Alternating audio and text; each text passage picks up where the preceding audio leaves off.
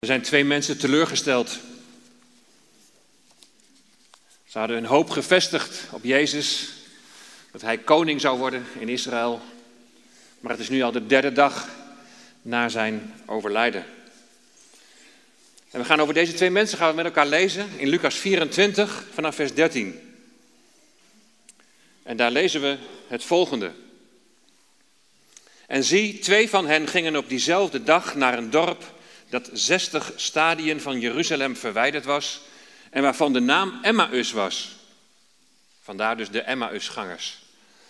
En ze spraken met elkaar over al deze dingen die gebeurd waren. En het gebeurde terwijl ze met elkaar spraken en van gedachten wisselden, dat Jezus zelf bij hen kwam en met hen meeliep. Maar hun ogen werden gesloten gehouden, zodat ze hem niet herkenden. En hij zei tegen hen: Wat zijn dit voor gesprekken die u allopend met elkaar voert en waarom ziet u er zo bedroefd uit? En de een, van wie de naam Cleopas was, antwoordde en zei tegen hem: Bent u als enige een vreemdeling in Jeruzalem, dat u niet weet welke dingen daar in deze dagen gebeurd zijn? En hij zei tegen hen: Welke dan? En ze zeiden tegen hem: De dingen met betrekking tot Jezus, de Nazarener, die een profeet was, machtig in werken en woorden voor God en heel het volk. En hoe onze overpriesters en leiders hem overgeleverd hebben om hem ter dood te veroordelen en hem gekruisigd hebben. En wij hoopten dat hij het was die Israël zou verlossen. Maar al met al is het vandaag de derde dag sinds deze dingen gebeurd zijn. Maar ook hebben sommige vrouwen uit ons midden, die vroeg in de morgen bij het graf geweest zijn, ons versteld doen staan. En toen ze zijn lichaam niet vonden, kwamen ze zeggen dat ze zelfs een verschijning van engelen gezien hadden, die zeiden dat hij leeft. En sommigen van hen die bij ons waren, gingen naar het graf en troffen het ook zo aan als de vrouwen gezegd hadden, maar hem zagen ze niet. En hij, Jezus, die zei tegen hen, o onverstandige en trage van hart, dat u niet gelooft al wat de profeten gesproken hebben. Moest de Christus dit niet lijden en zo in zijn heerlijkheid ingaan? En hij begon bij Mozes en al de profeten en legde hun uit wat in al de schriften over hem geschreven was. En ze kwamen dicht bij het dorp waar ze naartoe gingen. En hij deed alsof hij verder zou gaan.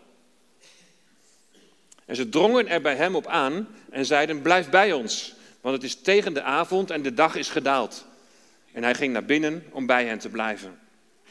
En het gebeurde toen hij met hen aan tafel aanlag, dat hij het brood nam en het zegende. En toen hij het gebroken had, gaf hij het aan hen. En hun ogen werden geopend en ze herkenden hem maar hij verdween uit hun gezicht. En ze zeiden tegen elkaar: Was ons hart niet brandende in ons toen hij onderweg tot ons sprak en voor ons de schriften opende? En op datzelfde moment stonden zij, stonden zij op en keerden terug naar Jeruzalem en vonden de elf discipelen en hen die bij hen waren bijeen. En die zeiden: De Heer is werkelijk opgewekt en is aan Simon verschenen. En zij vertelden wat er onderweg gebeurd was en hoe hij door hen herkend was bij het breken van het brood.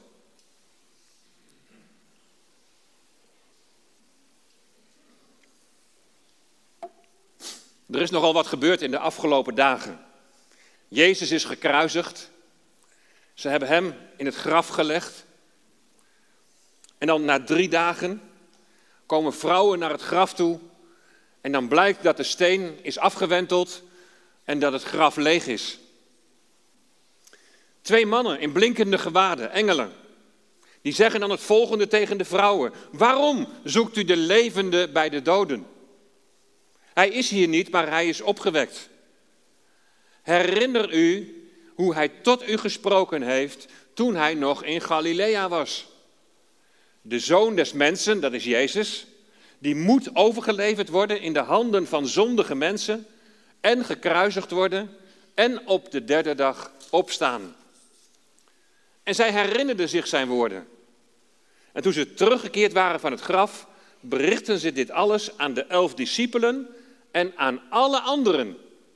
En die alle anderen, Volgens mij zitten daar dan ook die, die twee Emmausgangers bij.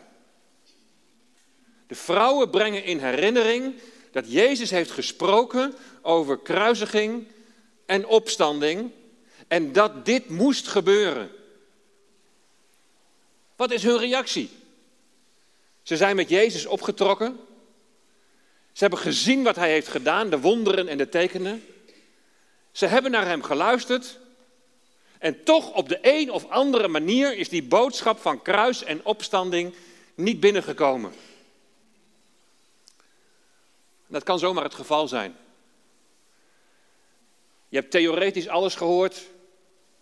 Je snapt wat er gebeurd is. Je hebt bijzondere dingen gezien. Maar daar blijft het dan bij.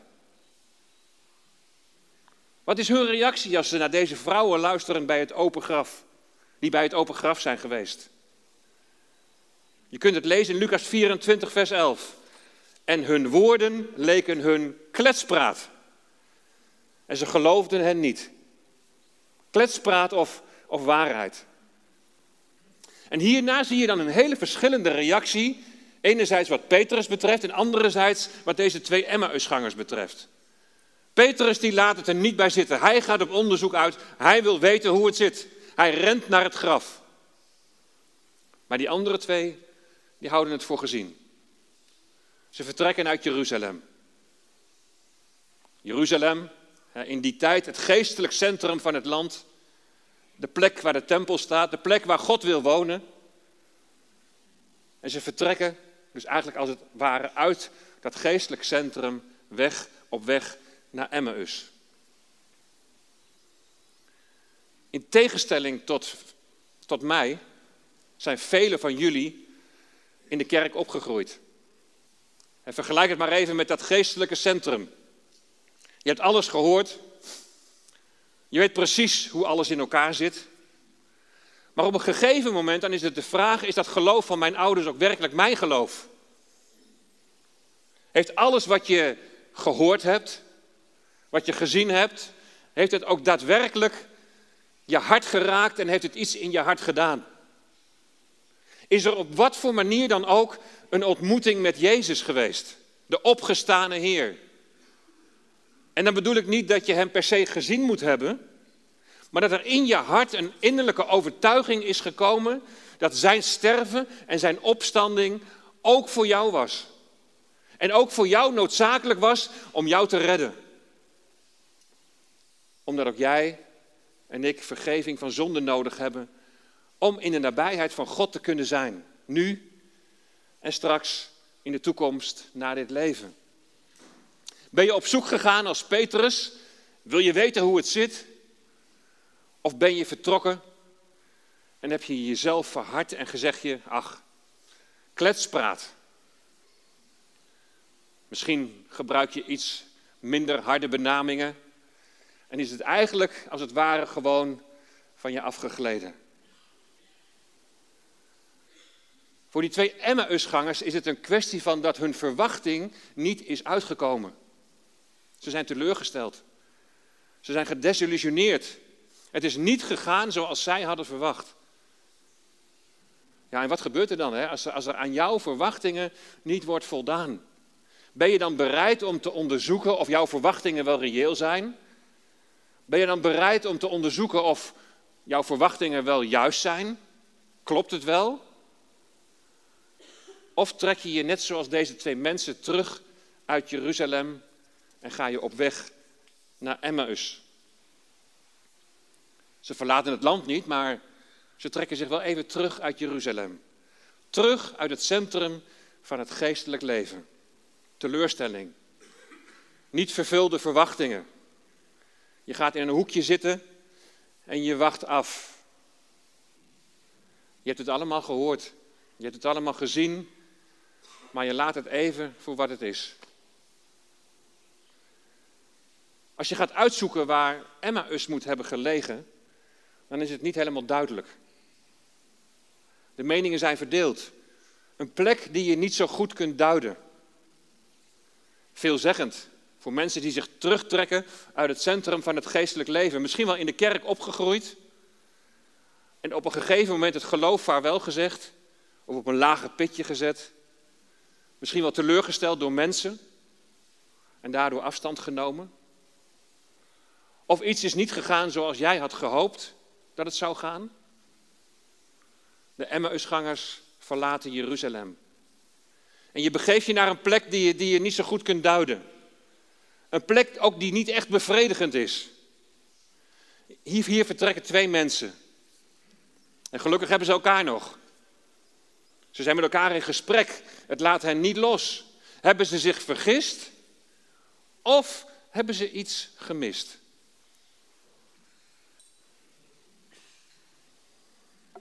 Hebben ze zich vergist? Of hebben ze iets gemist? Wat doet Jezus?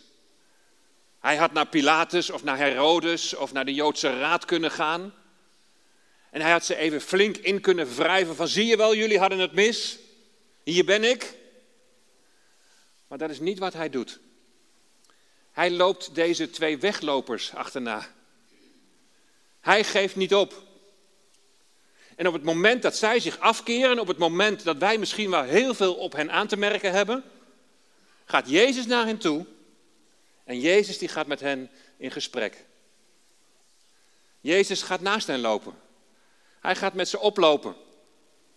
En hij zegt niet stop, terug naar Jeruzalem. Jullie zijn op de verkeerde weg. Jullie hebben je vergist. Weet je, natuurlijk zou ik heel graag mensen die van de weg afraken zo gauw mogelijk weer de goede kant op duwen. Maar het moet wel een eigen keuze zijn. Het moet wel een eigen overtuiging zijn. En je kunt wel wijzen en duwen en trekken, maar dat werkt vaak averechts. Jezus gaat met ze in gesprek. En hij gaat mee in hun tempo. En al gaan ze de verkeerde kant op, hij stelt vragen. En hij begint niet gelijk te preken, hij begint te vragen. En de eerste vraag is zo kort samengevat in eigen woorden: Waarom zien jullie er nou zo bedroefd uit? Wat is er aan de hand? Waar hebben jullie het over? Jezus is in deze twee personen geïnteresseerd. Hij is oprecht bewogen met ze. En natuurlijk weet hij heel goed wat er aan de hand is. Maar hij wil het uit hun eigen mond wil hij het horen. Hij wil weten wat er in hen leeft. Waarom zijn jullie zo bedroefd? Wat is er aan de hand? En in vers 16 staat, hun ogen werden gesloten zodat ze hem niet herkenden. Dit is een doelbewust ingrijpen van God dat hen van herkenning afhield. En dan in vers 31, dan worden hun ogen geopend en dan herkennen ze Jezus. Dus in die tussentijd, daar is iets gebeurd. God sluit hun ogen voor wie deze voorbijganger is, Jezus. Want de Heere God die wil dat ze door Jezus uitleg, door Jezus schriftuitleg, zijn uitleg van de Bijbel, dat ze gaan ontdekken dat ze hun verwachting die ze hadden, dat ze die bij moeten stellen. Dat ze iets over het hoofd hebben gezien. Ze hebben iets gemist. Hun verwachting was het volgende. En wij hoopten dat hij het was die Israël zou verlossen, maar al met al is het vandaag de derde dag sinds deze dingen gebeuren. Zij hadden verwacht dat Jezus op dat moment koning zou worden en dat hij de vijand, de Romeinen, zou verdrijven. Ze hadden verwacht dat het Messiaanse Rijk, het Rijk van de Messias, ook wel het Vrederijk genoemd, dat het op dat moment zou aanbreken. En Jezus corrigeert deze verwachting niet. Hij zegt niet dat Israël niet verlost zal worden. Hij zegt niet dat er geen aardse verlossing zal zijn. Maar er moest eerst iets anders gebeuren. Verlossing op een ander niveau. Want er is nog een andere vijand dan de Romeinen. Er is nog een andere vijand dan Poetin. Dat is ons eigen arglistige hart dat niet naar God luistert. Het hart waar mijn ik op de troon zit en God aan mijn verwachtingen moet voldoen. Mijn hart die net als destijds het volk Israël Jezus afwijst als koning. Er is nog een andere vijand te verslaan. De Satan, de duivel, een gevallen engel van God. Die er alles aan doet om mijn arglistige hart te bewerken, zodat ik maar ver van God vandaan blijf. Daarom gaat Jezus in het gesprek terug naar wat de vrouwen hebben verteld over dat hij moest lijden en sterven en dat hij op de derde dag zou opstaan. Hij wil dat ze gaan inzien dat zijn opstanding geen kletspraat is. Hoe geduldig Jezus ook is en hij niet opgeeft en hij oprecht deze twee personen wil helpen, gaat hij nu ineens keihard confronteren. En dan zegt hij, oh, onverstandige en trage van hart, dat u niet gelooft al wat de profeten gezegd hebben, gesproken hebben. Moest de Christus dit niet lijden en zo in zijn heerlijkheid ingaan? Moest hij niet sterven op het kruis van Golgotha om zo zijn heerlijkheid, de hemel, in te gaan? Moest hij niet zo langs deze weg van lijden en sterven verhoogd worden, direct volgend op de opstanding uit de doden? En wat doet Jezus dan? Hij gaat aan deze mensen een Bijbelstudie geven. Twee mensen die Jeruzalem verlaten en die op weg zijn naar Emmaus. Hij geeft een Bijbelstudie geeft hij aan mensen die het geestelijk centrum hebben verlaten, teleurgesteld en die op weg zijn naar onbeduidend gebied. Wat zou ik daar graag bij geweest zijn? Een Bijbelstudie van Jezus zelf. En hij begon bij Mozes. En daar bedoelt hij mee de Torah, dat zijn de eerste vijf boeken van de Bijbel. En al de profeten die dan daarna volgen. En hij legde hen uit wat in al de schriften over hem geschreven was. Dus in het hele Oude Testament, als Jezus nog niet is geboren, dan wordt er dus al heel veel over hem geschreven. Is er al heel veel te lezen wat allemaal op hem betrekking heeft. En wat ook exact zo uitgekomen is als voorzegd is. Wat zal hij hebben aangehaald? Al in het begin van de Bijbel, in het eerste Bijbelboek Genesis, Genesis 3, vers 15, dat is vlak nadat de mens in zonde is gevallen en naar de stem van de, van de slang heeft geluisterd, zich van God heeft afgekeerd, dan komt al de belofte in Genesis 3, vers 15, dat de Satan de kop vermorzeld zal worden. Maar ook dat de hiel van het nageslacht van de vrouw, en dat is de Messias, dat is de Heer Jezus, zal vermorzeld worden. Genesis 3, vers 15, aan het begin van de Bijbel wijst al heen naar die kruisiging die zal plaatsvinden. Het lijden en sterven dat de Emmausgangers over het hoofd hebben gezien. We zijn bezig met een serie over Jozef. Jozef is een type van de Heer Jezus. Een voorafschaduwing van hem. Door lijden heen, de put, de gevangenis, verhoogd worden tot onderkoning van Egypte. Het lijden dat de Emmausgangers over het hoofd hebben gezien. De uittocht uit Egypte wees al vooruit naar de verlossing die zou geschieden door het lam te slachten. Dat de Messias later het geslachte lam zou zijn, zagen zij over het hoofd. De Torah spreekt er dus van, maar ook de profeten, de latere Bijbelboeken. En het meest bekende gedeelte over het lijden van de Messias is Jesaja 53. Als een lam werd hij ter slachting geleid.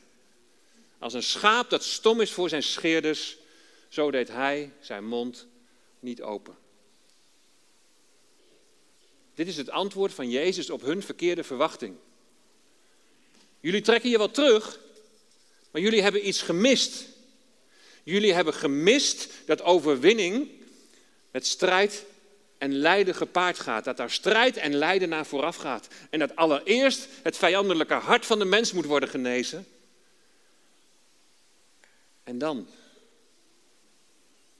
Wat doen we toch met al die menselijke eigen verwachtingen? Trek je je dan terug naar onbestemd gebied, naar Emmaus? Weet je, God wil je aan de hand van zijn woord en door de kracht van zijn geest boven je eigen verwachtingen en verlangens uittillen. En door zijn woord en door zijn geest wil hij je brengen of terugbrengen in het centrum van zijn wil. Wat doe je? Laat je Jezus verder trekken? Geef je het op? En Jezus deed alsof hij verder zou gaan. Blijf bij ons, zeiden de Emmausgangers. En ze klemmen zich vast aan Jezus. Natuurlijk gaan ze samen eten. En dan is het bijzonder dat Jezus het brood nam en het zegende. Dat doet normaal gesproken de Heer des Huizes. En hij staat te gast. De Heer Jezus is daar gast, maar hij is, tegelijkertijd is hij de Heer des Huizes. Hij is degene die nodigt. En hij is ook degene die jou nodigt deze morgen. Hij die gezegd heeft, kom tot mij, allen die vermoeid en belast zijt, en ik zal je rust geven. Neem mijn juk op u en leer van mij, want ik ben zachtmoedig en ik ben nederig van hart. Het juk opnemen betekent dat je wilt leren van de rabbi, van de meester. Dat je wilt leren van wat Jezus te zeggen heeft. Jezus brengt hun teleurstelling in het juiste perspectief. Door te laten zien dat hun verwachtingen onjuist zijn. Ook in dit gebroken brood zie je opnieuw zijn lijden en sterven. Toen Jezus het brood brak, vlak voordat hij ging sterven, tijdens de laatste Pesachmaaltijd, toen zei hij, dit is mijn lichaam voor u. En ook daarmee verwees hij weer opnieuw naar zijn lijden en sterven aan het kruis. En toen werden hun ogen geopend. Vers 31 en 32. En hun ogen werden geopend. En ze herkenden hem, maar hij verdween uit hun gezicht. En ze zeiden tegen elkaar: Was ons hart niet brandende in ons toen hij onderweg tot ons sprak en voor ons de schriften opende? De twee Emmausgangers krijgen onderwijs van de Heer Jezus die hen het grotere plaatje laat zien. Ze worden door dit onderwijs als het ware uitgetild boven hun eigen verwachtingen en teleurstellingen. En ze krijgen waarachtig zicht op wie Jezus is. Hun hart was brandende in hen. In het Grieks staat daar het woordje kaio, dat brand betekent.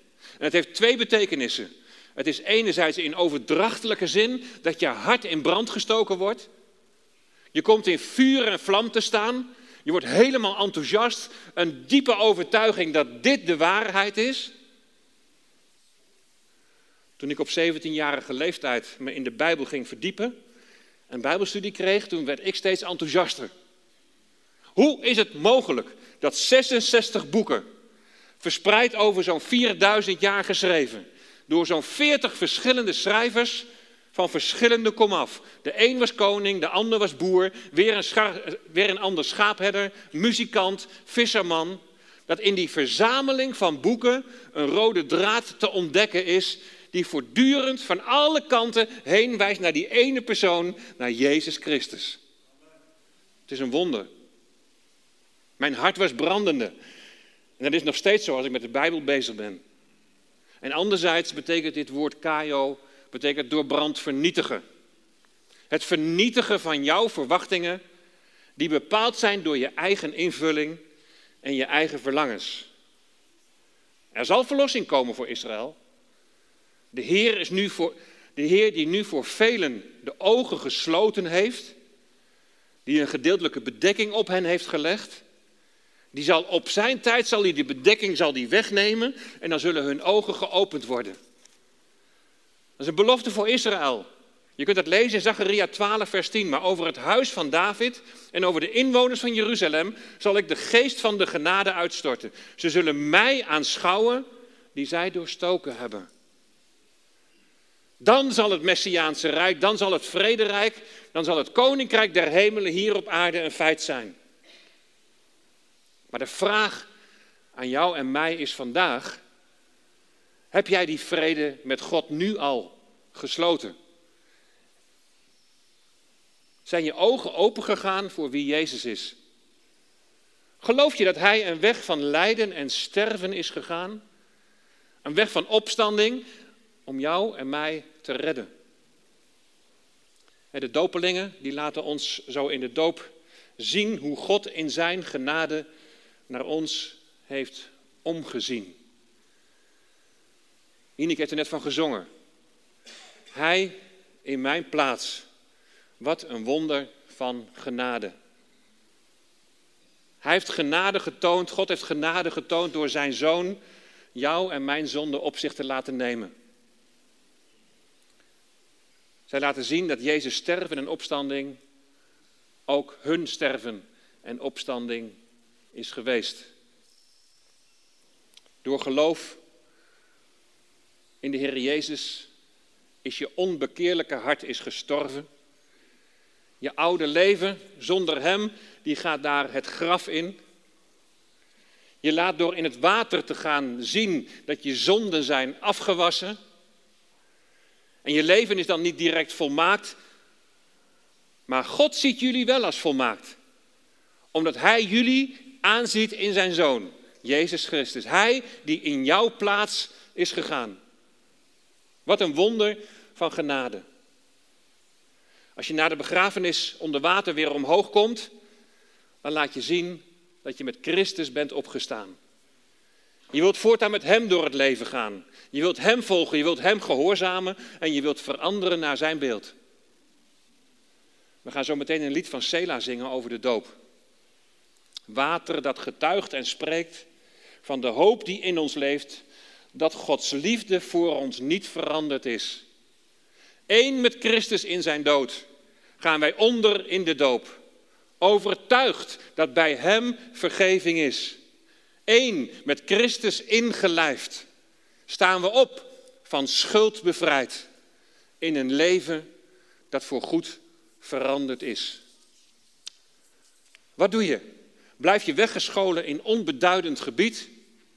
Je leeft je leventje en je probeert er het beste van te maken, maar zonder dat het echt een doel heeft? Of ga je zoals Petrus op onderzoek uit? Wil je weten hoe het zit? En hij belooft dat wie klopt, zal opengedaan worden. Mag Jezus met je oplopen? Wat hij ook wil doen door mensen in je omgeving geven die met je op willen trekken.